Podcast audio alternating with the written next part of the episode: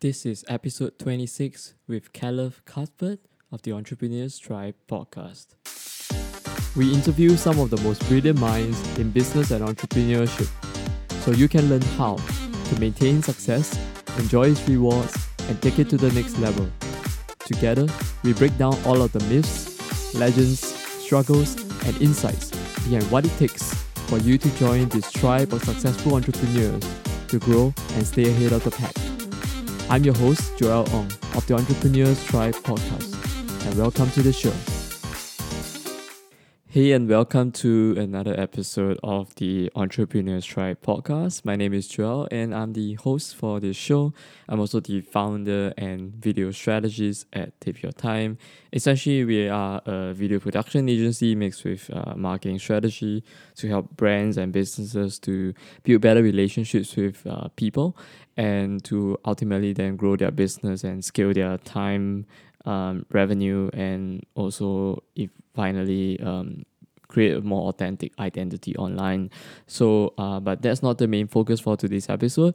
So today we're going to be talking about the business of beauty and modeling.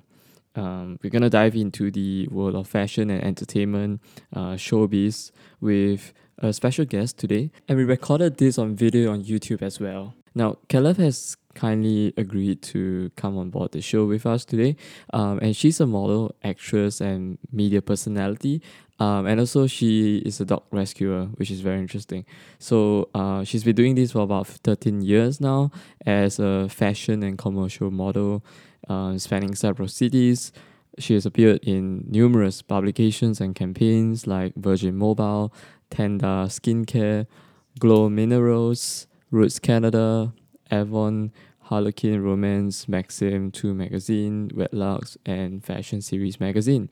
Now, she is also an actress, or you would say in proper terms, actor, and her acting credits includes The Bold and the Beautiful, the special Super Bowl correspondent for the Inside Edition, and a large assortment of various short films, commercials, music videos, and P S As.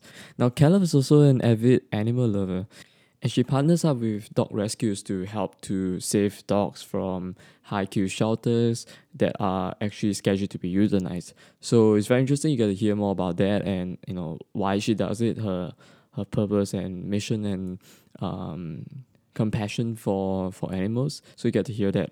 And you also get to hear, you know, s- several funny things about uh, showbiz, entertainment, and ultimately, you know, how she maintains this career for the long term. So once again, if you enjoyed these episodes, please do leave a review.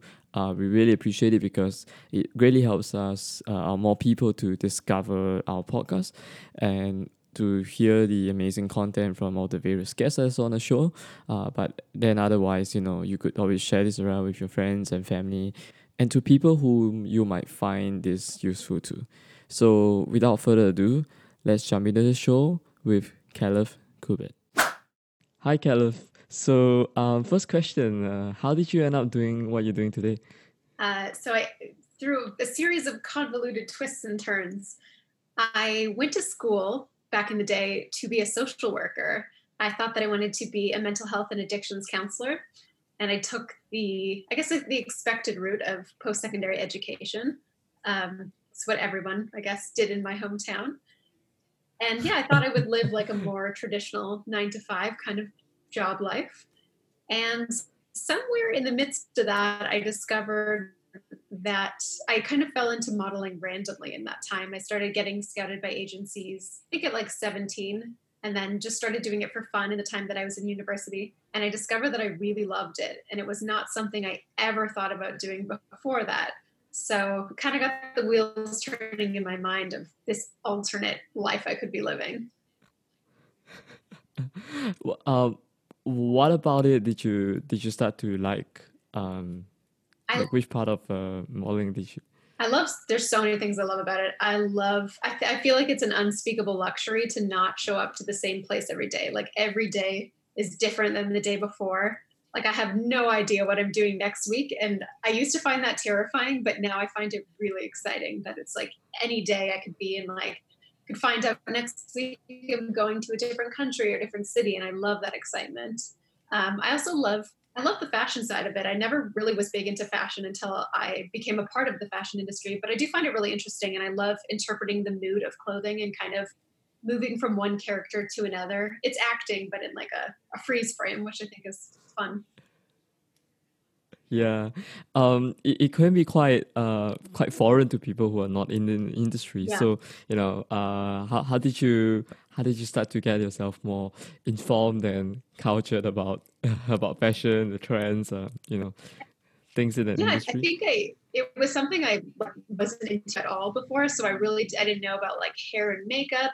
I didn't know about fashion. I didn't know about any of that stuff. And I think I just kind of learned on set. Like I would observe how how makeup artists would do my makeup, and I learned a lot of tips and tricks over the years. Same with hair and with fashion. I would kind of see like what the designers were were doing with each season, um, and it was really interesting. Of course, like things aren't really seasonal nowadays. Like in twenty twenty, the way they were ten years ago, when you know designers had their their collections with each season. Now I think with the internet, fashion yeah. is twenty-four seven. It's like people are constantly pumping out new designs, so it's not quite as seasonal as it used to be, um, but still interesting, and you can see it kind of changing throughout the year. And I don't know, I find it I find it fascinating. There's such like an artistic, creative side to it.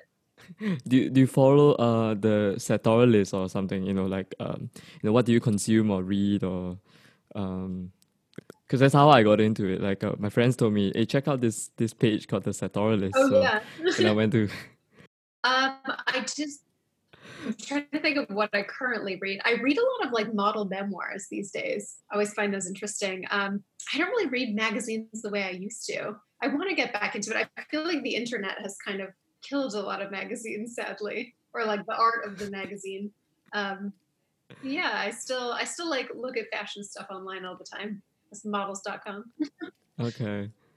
So, um, so you, you talked about how you uh, read like model memoirs, right? So, if uh, if there was a if there was a model that you could uh, have dinner with, like whether living or dead, like oh. who would it be? Oh, that's tough. I, you know what? She's she's an obnoxious personality, but I kind of love Janice Dickinson. I always have. I feel like she is an extremely interesting person. She's had a big career. Um, Her memoir, No Lifeguard on Duty, is super interesting. She's had a very sad life, but she's overcome a lot and turned her life around to live this really impactful life as a model. Impactful in the sense that, like, she did a lot of very interesting things in her career. She was a great model. Yeah, I think I think that's, like, my favorite model memoir. So you'll be a more eccentric kind of yeah. dinner. She'd do all the talking and just listen. Cool, cool. So, um, yeah, we wanted to talk about, you know, the business of uh, beauty, entertainment, you know, cosmetics, fashion, and stuff like that.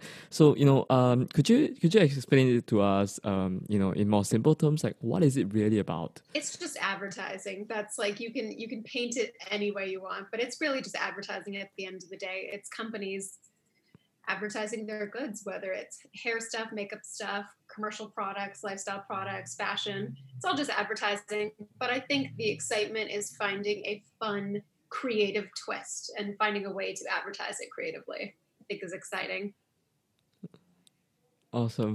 And and I noticed this um, very interesting thing where, you know, if you're a model, you can be represented by different yeah. agencies and different managements, um, you know, and, and I find it really interesting how they don't conflict.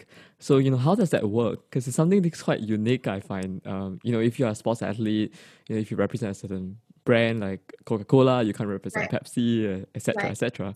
You know, so in this way, like, um, how, how does that work? So it works. It depends on your contract, but um, your contracts are generally, like, standardly speaking, they're you have exclusivity within a certain region. So you might have, say, a Los Angeles agency, and then you can't sign with any other agencies in that market, but you could sign with different ones in, say, New York or Paris or wherever other. Agent or whatever other markets you want to work in. And usually the first agency you sign with is typically your mother agency, and they help connect you to all other agencies. And then wherever else you work, they get a little kickback from those jobs as well. But it's yeah, generally it depends on like what the what yeah. the exclusivity clause is in your in your contract. Some people do non-exclusive contracts where they can as many agencies yeah. as they want or do freelance work on the side. But I'd say most of them, like from your big agencies, are exclusive to those markets that you're in. I see. And of course, then they have to uh, they have to schedule your, your work schedules around. I mean, if you're traveling to different regions, yeah. you can't you can't be in two places at the same exactly, time. Yeah. So it's always always super. It's Good. a very unpredictable lifestyle. You never really know where you're going to be. Everything is so last minute, which I think can be frustrating for for Type A people, but. Um, Also, something you get used to, and it's kind of yeah, like I was saying before, it gets exciting with time, the unpredictability of it. Fun. Yeah, it seems very busy. So, um, how does your typical week look like? Because I know, like you know, beauty is not is no longer just like, superficial. I mean, um, it's it's the whole embodied thing, you know, in terms of how you live, how you eat, how you uh, exercise, um, et cetera, et cetera. Uh, take care of your health. So, in in terms of that, like, how does your typical you know week or day look like for you? Um, I know, of course, there's a changes yeah. in schedules, but generally, like you know, um, what is it like to be a in in the life of a, of a model? Uh, you know, someone in the in the entertainment industry or even an actress? I think that there there obviously is no typical day. Like every day is so different, but I try to fit in a workout every day if I can. Um, usually as a model, you go to a number of castings every day. It depends on the market you're in and how busy it is. Um, but yeah, a casting is where your agency sends you to meet with different clients. You usually try on an outfit or two. They take a couple photos of you and kind of sometimes there'll be a long wait because there'll be tons of models there. Other times it's request casting where they've only requested to see very specific people that they're already quite interested in. So those ones you always have a better chance, but sometimes you'll go and there's like five hundred girls there and everyone looks different and you're like, oh, I don't know oh, what wow. I want. So you just go. I think, I think you have to, uh, you just go into it thinking like, if it's for me, I'll get it. And if it's not, on to the next one. But yeah. And then, and if you're lucky, you have a booking. Uh, and you work, but you have to generally go to a lot of castings to get that, that one booking. So it's running around. Yeah. Yeah. I think, I think it's something that's not very stated all yeah. the time, right? You know, people seem to assume that, oh, hey, you know, I just happen to be in this right. magazine or get this booking or this uh, feature. Um, in terms of that, like, uh, you know, of course, everybody's tastes and preferences are different.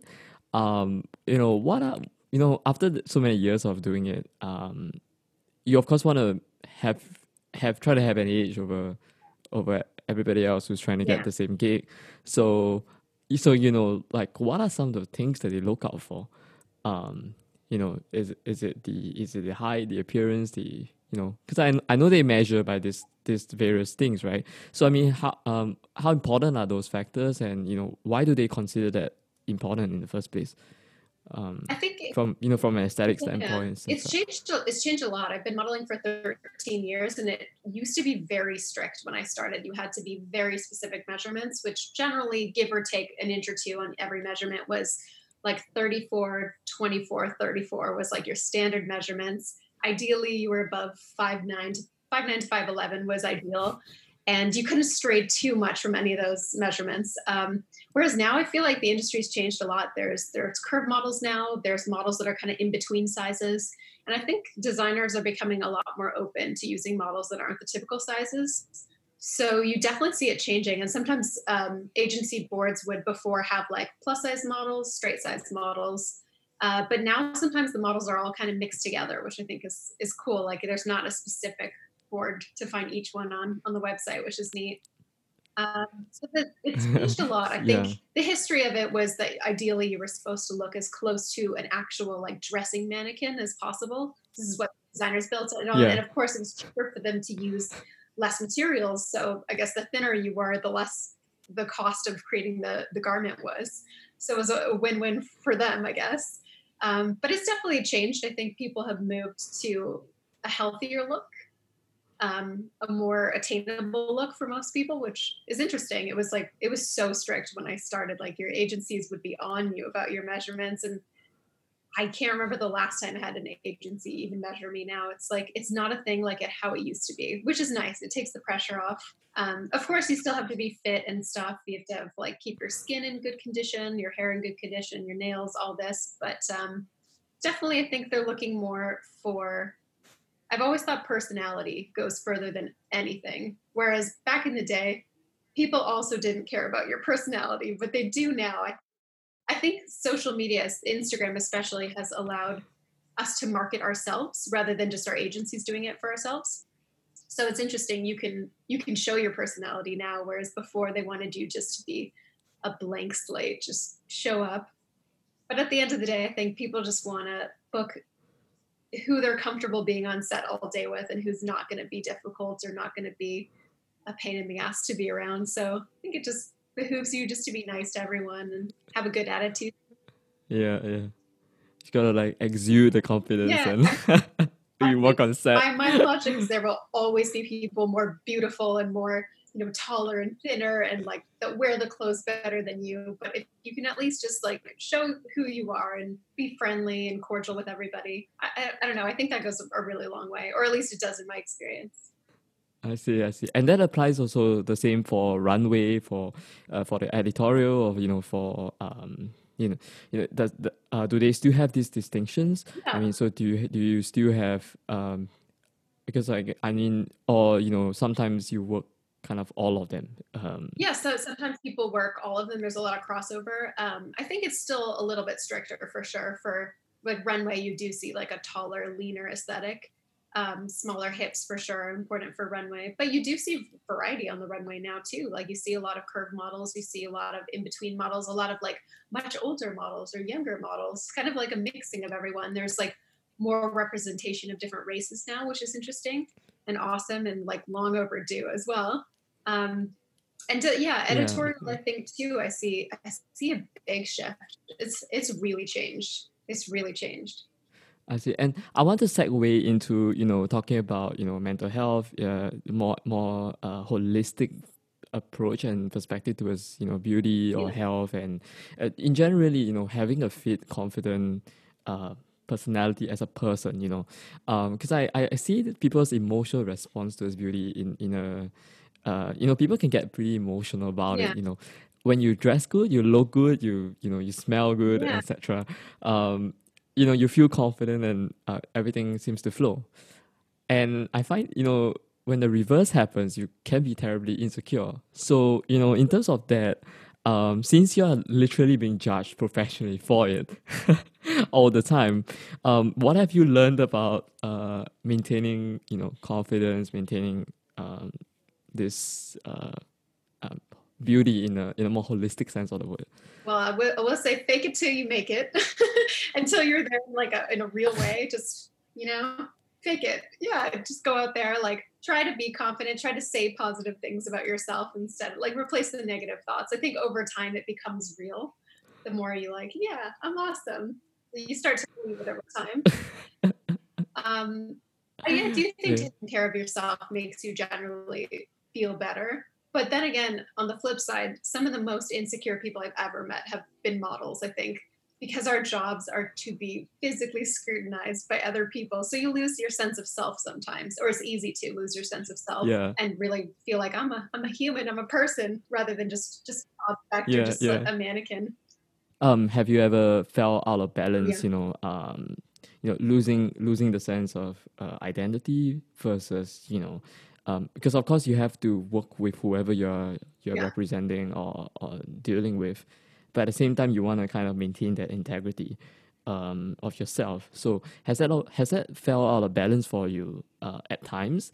And if it did, you know, how did you recalibrate it? I've definitely felt that, not as much recently as I did when I was younger, when I really felt like you couldn't say no to anything. Now, now I. I very selectively say no. I am a people pleaser. I do like to, and also it's so hard to get jobs that when you get them, you're like, yes, I'll do it no matter what it is.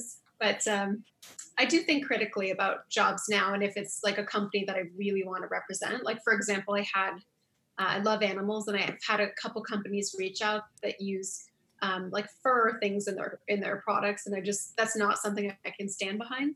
And I've had to be, oh, I'm so sorry. Yeah. I just like, can't be a part of this. Um, but that's something like in the past when I was younger, I think I would have just done it and felt really terrible about it after, and felt like I, when I was young, didn't have a voice and wasn't allowed to tell my agency like, oh, please don't submit for that stuff. Yeah. But now I'm yeah. just like, you got to say it or else it's just like, it eats into those things. Cool. Yeah. So it seems like, um, raise your standards as well. Um, so, um, what so I want to move into, you know, entertainment, acting especially. Um, uh, how, how did you get into it? Because, you know, it's one industry where um, my old acting teacher used to say, like, people don't actually want to know your technique. Yeah, yeah. So true. You know, like, it's one of the uh, unique features of, of, of the acting industry, or how you do it. Uh, they just want to see the result. So, you know, Adler, Strasberg, Meissner, you know, like, do you, do you prefer more stage work, screen work? You know, um, you know, talk to me about, yeah. about that and uh, how how you fell into it and then what you're currently doing. Yeah, that, that's so funny you say that. That's so true. People don't really care what your method is as long as you deliver results. Um, I started acting kind of throughout the thirteen years I've been modeling. I was acting as well, but a lot of my acting jobs were like a scene that involved a model being in it. So I was acting, but as a model. Whereas in the last like couple yeah. of years, I've been acting as like an actress playing a role. And that's so new and different for me, but so exciting. I love it. Um, and I joined the Actors Union, SAG, this year, which was cool. And that got me um, really like thinking as a thinking of acting as a business and like taking it very, very seriously, which has been fun, and taking so many different classes at the SAG Conservatory, which has been awesome. Um, I definitely love, I did a couple of plays when I was a kid, and I did love the, the stage energy, but I really love on-screen things. I love just like how real and raw it is and how small everything is, just natural. Yeah. And, and, uh, you can, you can make magic Uh, in, in post-production, yeah. and then the whole thing looks yeah. completely different from what you are yeah. on set and what it looks like. It's always like. A surprise when you see it. It's like, I was there, but I don't remember it being like this. So it's so interesting to see the results. Cool. So, um, funniest fan encounter, you know, uh, I'm sure you, you being a media personality, you have encounters with fans. So, you know, what was the... I'm trying to think of like what the funniest one was. I had a couple where people recognized me, and like uh, I was doing like an Uber pool, like sharing an Uber with people, just strangers. And uh, a couple where people recognized me in there. I'm trying to think. I haven't had any that were like really crazy. I get a lot of creepy messages online, but fortunately I haven't had too many creepy in-person encounters. Knock on wood. We'll see. Cool. Um, favorite vice? Favorite vice. Yeah. Ooh. Tough one, I think. Huh. Binging on potato chips. I was just gonna say, it's probably like binging on Netflix for me. Like I could sit and like, if I'm in, in the right mindset, I could watch like an entire season of a show in one go. So, okay. So uh, what's your favorite, uh, you know, T V show or T V series oh, uh, I love. on Netflix? I love uh, Mindhunter. So good. So good. I love anything. Oh yeah, that's a good series. Yeah, big, big into that. My favorite comedy though is It's Always Sunny in Philadelphia. So great. I love seeing a show like that. Have you seen uh, Chernobyl as well? No. Uh, oh wait, no, that's H B O. Yeah, yeah that's H B O. Yet. I want yeah. to. Heard it's good. Yeah, yeah. It's like a, almost like survival, like horror yeah. almost. Um, it's like a documentary but dramatized, which is incredible the way they they presented it. Um, so anyway, um. Caliph, like, tell me something about uh, yourself that, you know, people don't know about you already. Hmm. People don't know. I can't sing. I'm awful. Horrible. Horrible singer. I had a, a thing where I had to sing in, in an audition the other day, and it was like, the that's the only thing in life I'm, like, deeply terrified of is singing in front of people, like, deeply terrified. Like, just horror. Probably the next thing would be having that recording on oh SoundCloud. God, right? Yeah, you you never know in today's day and age where that'll end up. Cool. Um, so I want to segue into you know more of your you know personal mm-hmm. passions, uh, around you know dog yeah. rescue. Um, you know, um, did your did your love for animals start when you were a kid? You know, was it was it more recently? Um, and then you know what motivated you to really um you know champion this cause? Um. Of uh, rescuing dogs? So I, I've loved animals my entire life. As a kid, I begged my parents for a dog. Every day of my life, I was like, I'll do anything for a dog, and uh, never got a dog. But I had I had every kind of other pet. I worked at a pet store. That was like one of my first jobs in high school. I uh, did a co-op placement at a veterinary practice. I fostered kittens for the Humane Society when I was younger. And a couple of years ago, I was bored one spring and I was like, I'm going to look up fostering kittens again. And I looked into it, and it wasn't quite kitten season yet in L A, and no shelter had any things that needed follow-up feeding. So I was like, oh, maybe I'll, maybe I'll foster a dog. And I never thought I would have time to have a dog, but I've always wanted one. And I found this really angry looking Chihuahua at this one rescue and started fostering him. He was so mean, but he loved me. We had this like intense bond from the beginning. He would bite everyone that he met. He was so vicious at the time. And I just fell completely head over heels for this dog. His name is Pablo. And I adopted him. And he's now the, this was like two years ago, he's now the sweetest dog in the entire world. He's so loving. He just needed time to learn to trust people. And then I started volunteering for that, for that rescue. I loved the work that they did. They're called Pacific Pups Rescue in Los Angeles. And I loved the work that they did. And I just wanted to be more of a part of it. And I get to go to shelters and pull dogs for rescue that are about to be euthanized, which is so nice to, to get them out of that situation. And so many of them are on there for, you know, medical conditions that we can easily treat or behavior problems that really just require time and patience and some love. And it's just so nice. And I, since then, adopted another dog that I was attempting to just foster, but I failed, adopted him too. Got a little guy that was uh, nearly paralyzed when we got him. And he is now fully rehabbed, and he can he can run faster than me. Wow, um, what what has uh, what has changed in you since you know now you're a parent of two? I'm a mom.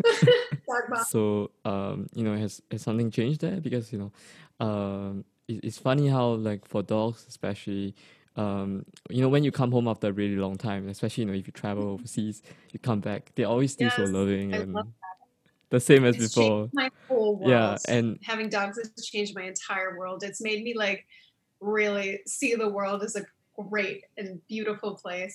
Not that I didn't before, but it's like taking it to a new level. Just like no matter what's bad, there are still dogs in this world, and they're so loving and so sweet and kind. And I don't know, I feel like everything, every job I work, everything I do is for the benefit of my my two sons, my dogs.